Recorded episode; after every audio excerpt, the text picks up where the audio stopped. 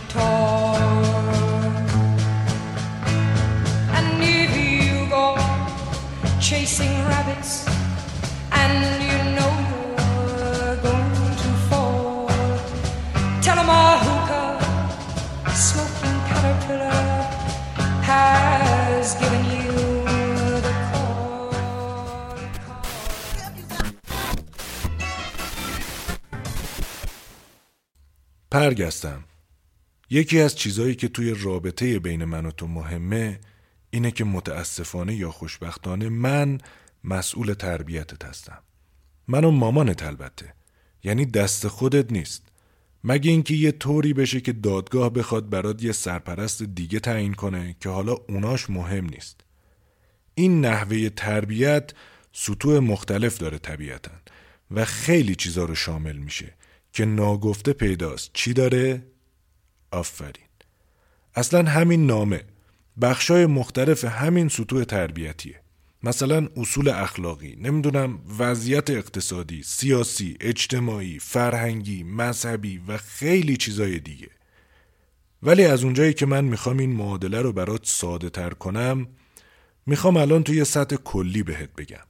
بعدن که بزرگتر شدی به بقیهش هم می‌رسیم.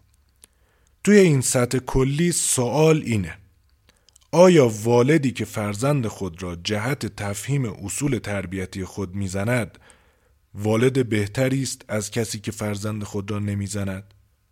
ببین این شاید اولش به چشمت نیاد ولی حجم عظیمی از این که در جمله انسان حیوان ناطق است تو انسان باشی یا حیوان به همین تربیت خانوادگی و جواب این سوال بستگی داره.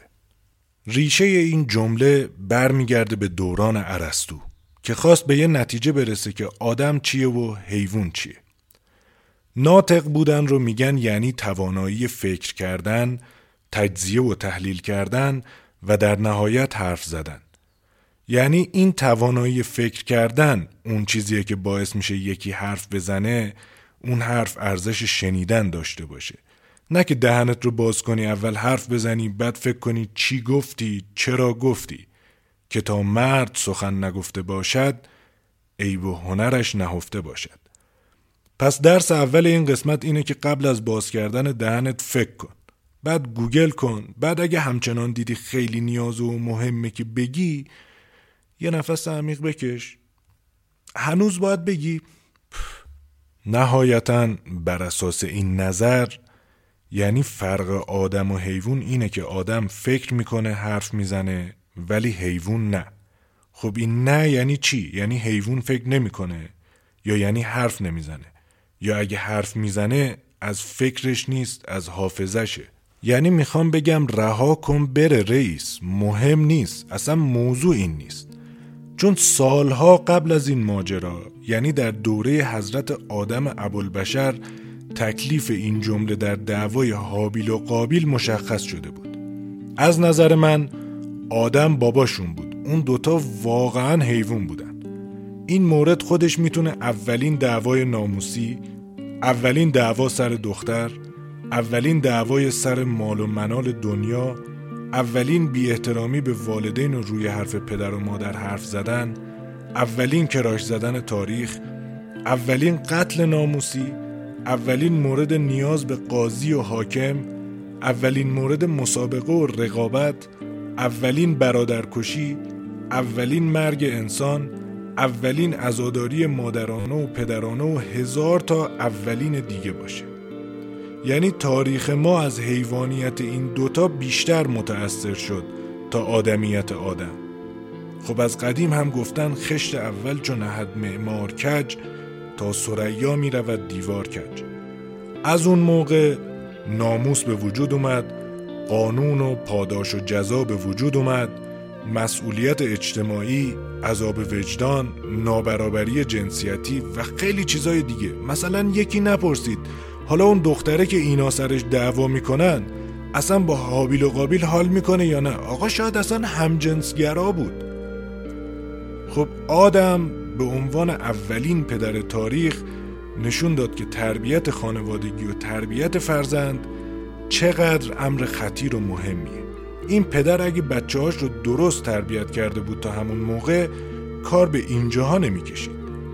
حالا که کشیده دیگه. البته تو پرانتز بگم که کلا ظاهرا انبیا و ائمه خیلی در تربیت فرزندانشون موفق نبودند. مثالهاش که ما خبر داریم زیاده. پسر نوح و این دوتا بچه آدم و اون دوازده تا پسر یعقوب که برادرشون انداختن تو چاه. اون زن و بچه لوط. ابراهیم هم که یه گاه بچه رو تو بیابون ول می‌کرد یه گاه نصف شب بیدارش می‌کرد بریم بابا می‌خوام سرتو ببرم. بین موسای کازم و اسماعیل بچه های امام صادق هم که اختلاف امامت افتاد. تازه اینا چیزایی که درس کرده ما خبر داریم. خلاصه که این امر تربیت خیلی مهمه. آدم از همین ماجرا به بعد تصمیم می‌گیره بچه باقی مونده رو تربیت کنه چه تربیتی؟ از همون موقع کتک زدن و کتک خوردن به مسابه امر تربیتی راه خودش رو به ساحت همه سمینارهای چگونه والدین موفقی باشیم باز کرد. از یه جایی به بعد انگار آدما کلا قبول کردن که اگه آدم بچهش رو زده بود و درست تربیتش کرده بود اصلا کار به اینجاها نمی‌کشید زنم آتیش میاد دوستی سادیس میاد سالا قابل قابل کش قابل قابل قاسی بازی رو برد. آتیش واسه کن قافیه باشیم ناجی سال. برو جلو تابیخ باچی بپر هرچی که دادیم آدی و تان هاشیه شد. گاسیدی ماشین شو. زنجیر رو بافتیم فابریکی شو. شمشیر ساختیم تکتیر رو کاشتیم زاویه تان تصویر ساختیم حاوی بم. یاقی و کاری راهی بادیم باقی عمر. بینمون این جاری تاریخ ساختیم تا این ثانیه برو. شعر دادم رفتم همه جا. راکا چاک چاک راکا چاک چاک.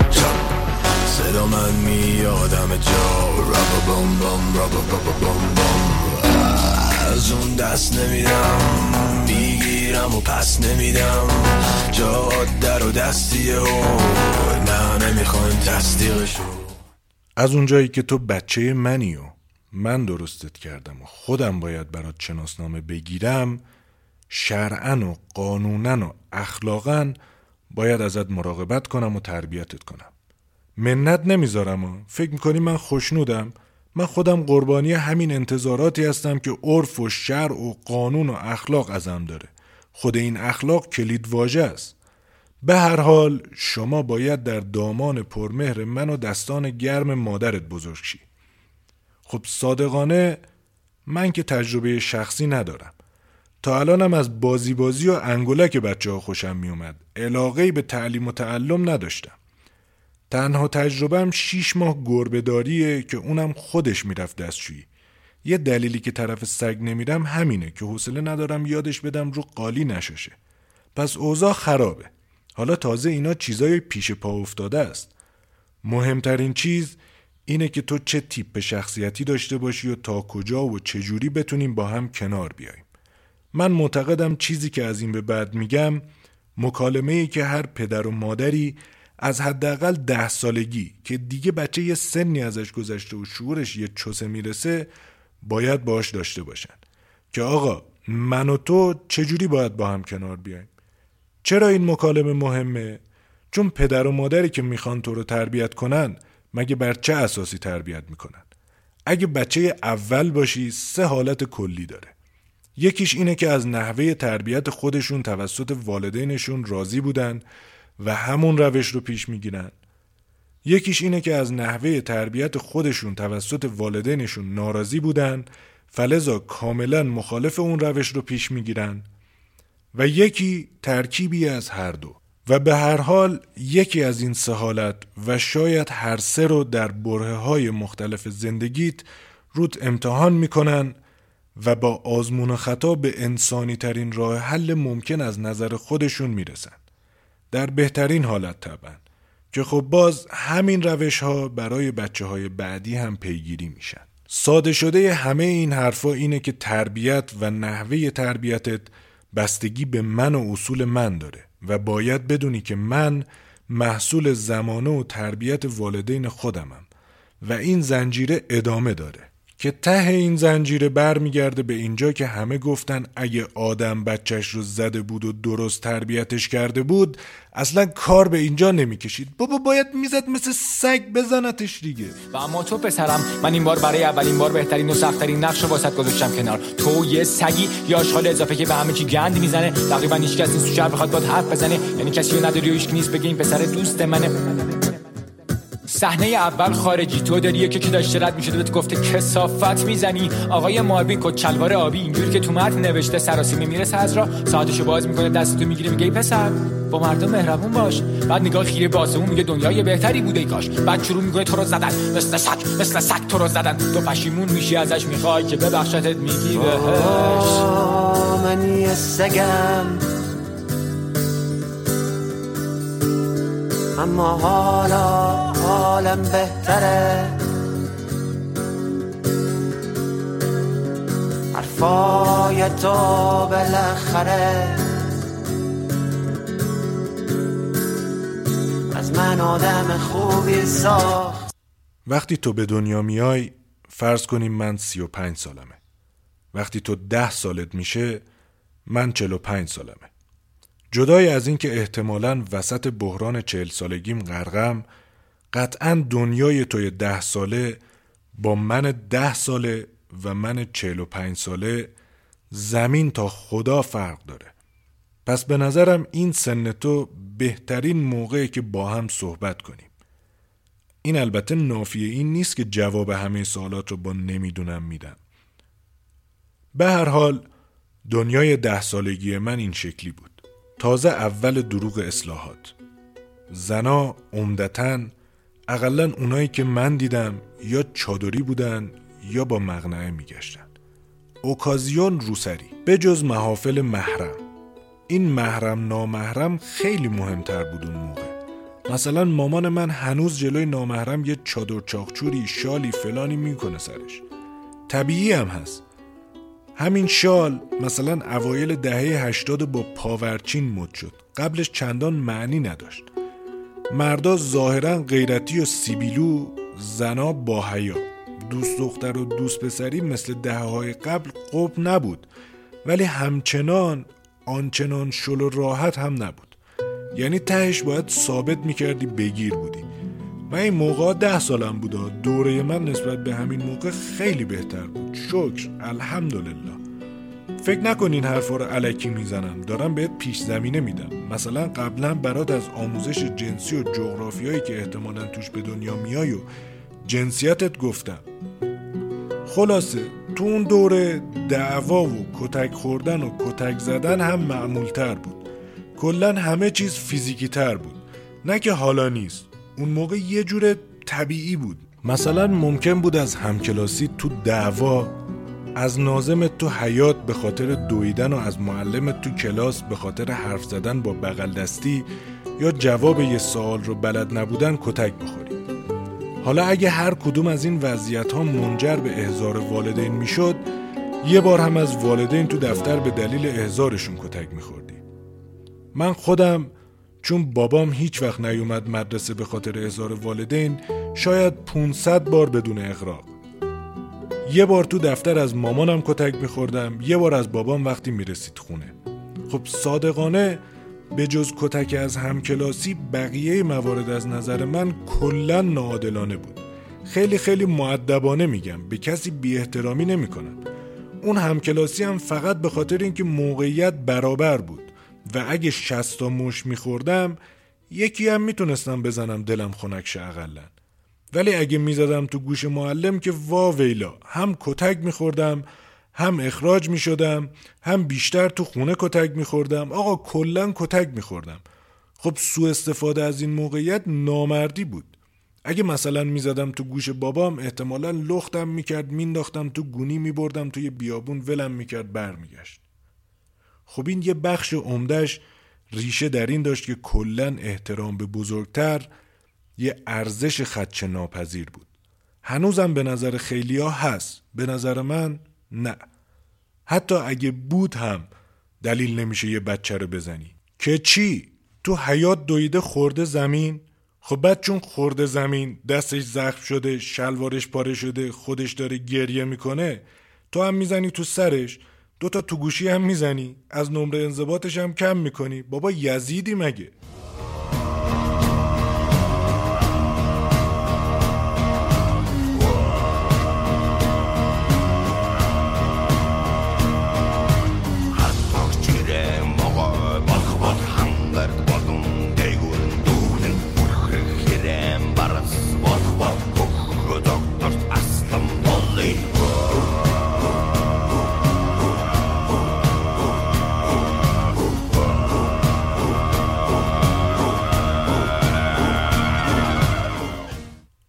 خودم تا دلت بخواد کتک خوردم. از دو سه سالگی کتک خوردم تا همین هفته پیش آخرین بار. از بابام کتک خوردم از مامانم همینطور. از اون همسایه که ساعت سه ظهر هی توپ میکوبیدم تو در فلزیشون. از معلم اول ابتدایی دوم ابتدایی سوم ابتدایی چهارم ابتدایی همه معلم های دوره راهنمایی معلم های دوره دبیرستان مدیر و معاونین همه پایه ها در همه مدارس تو شهر غریب تو کشور غریب جلوی سفارت کشور غریب تو کشور خودم تو دانشگاه تو پارک تو اعتراضات و خیلی جاهای دیگه. البته صادقانه این نافیه این نیست که خیلی از کتکایی که از بابام خوردم حقم بود و خودم می‌دونم و خودش. ولی به هر حال نکته مهم اینه که شاید تو فکر کنی چه بابا بزرگ بدی یا بد اخلاقی یا خشنی. ممکنه بوده باشه ولی اول اون موقع همون معلم و نازم هم که آدم رو کتک می‌زد به زعم خودش از سر دلسوزی و محبت می‌زد که من دارم آدمت می‌کنم به راه راست هدایتت می‌کنم. صلاحت رو می‌خواستن که آدم بشی. دیگه چه رسد به والدین؟ دوم کلا عقیده این بود که تا نباشد چوبه تر گاوان و خران نگردند باربر در این حد که اگه بچه بیتربیتی می‌کرد و والدینش اهل کتک زدن نبودن همین دلیلی بود که بچه داره جفتک میندازه. بنابراین یا بچه می‌فهمید که نباید جلوی بزرگتر پاشو دراز کنه یا پارش می‌کردن. یعنی این دیدگاه از خانواده که سطح اول جامعه بود شروع می‌شد و تا مثلا نیروی انتظامی تو کوی دانشگاه ادامه پیدا می‌کرد. یه عقیده کلی هم این بود که بچه باید کتک بخوره سفت بار بیاد. بچه که کتک نخوره پس فردا میره تو جامعه کتک می‌خوره سفت نباشه بد میشه. نکته سوم مربوط به همین نکته دوم. یعنی خود این پدر و مادر هم محصول تربیتی بودن که خودشون باهاش بزرگ شدن. یعنی پدر رئیس خانواده بود و حرف آخر رو می‌زد. و اگه کسی کاری می‌کرد یا نظری می‌داد که مخالف نظر پدر بود سریعا با غضب پدر مواجه میشه. که بسته به موقعیت می‌تونست تذکر کلامی یا فیزیکی همراه با خشونت، سرکوب، بازداشت، تحریم و ممنوعیت مالی، مکانی یا حتی با توجه به تجویز قانونی همونطور که مثلا تو قزبس گفتم معدوم سازی بشه. این خانواده اولین نهاد جامعه بود. تا بره برسه به اون بالاترین سطحش که مثلا حاکمین هستن. اینجا دیگه ته نامردیه. یعنی زور دست حاکمه پول دست حاکمه قانون دست حاکمه مجری قانون خود حاکمه تو همه اینا هم بلا نسبت بلا نسبت حالا که اعتراض می‌کنن هم می‌زنه می‌گیره می‌کشه اینترنت رو هم قطع می‌کنه. یعنی اون کتک از مدیر مدرسه می‌خوری رو میشه بری یه جا ازش شکایت کنی. بالاخره یه جایی میشه سر ظالم رو گرفت.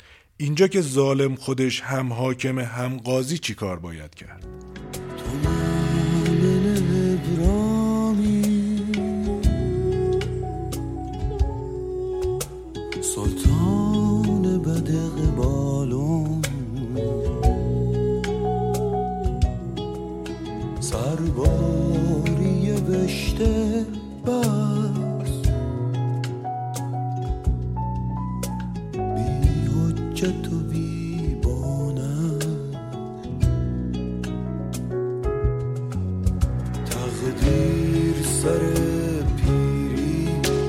از من چه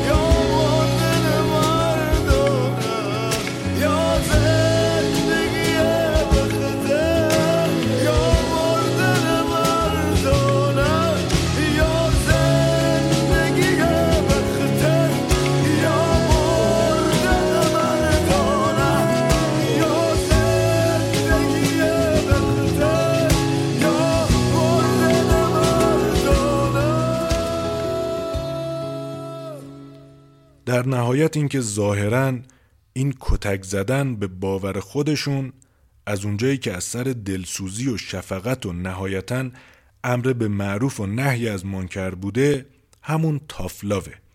و خلاصه به صلاح بچه است. میبرنت بهشت. و از اونجایی که الاعمال به نیات اقلا من در مورد بابام اصلا بهش خورده نمی‌گیرم. صادقانه خیلی اوقات حق من بود. اصلا یکی از کاربردهای بابا این بود که حالا بذار بابات بیاد. همین الان هم خیلی از مواقع همینه.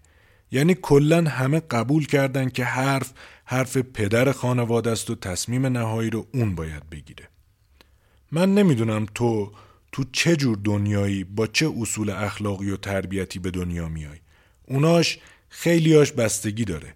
ولی امیدوارم تو دنیایی با ارزش های ده سالگی و حالا سی سالگیم به دنیا نیای. یا اگه میای من با ارزش های بهتری بزرگت کنم.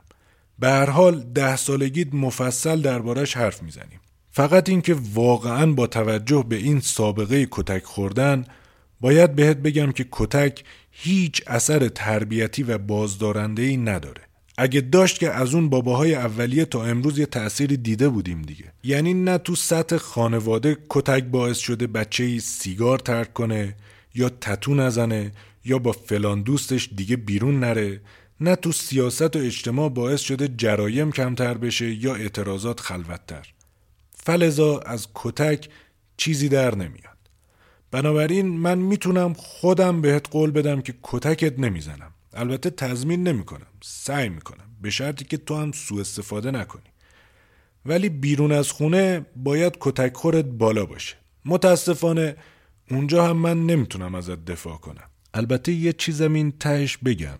یه وقت اگه دیدی از کتک خوردن بدت نمیاد اتفاقا دوست داری کتک می‌خوری یه جوری میشی اون موضوعش فرق داره. می‌رسیم بهش.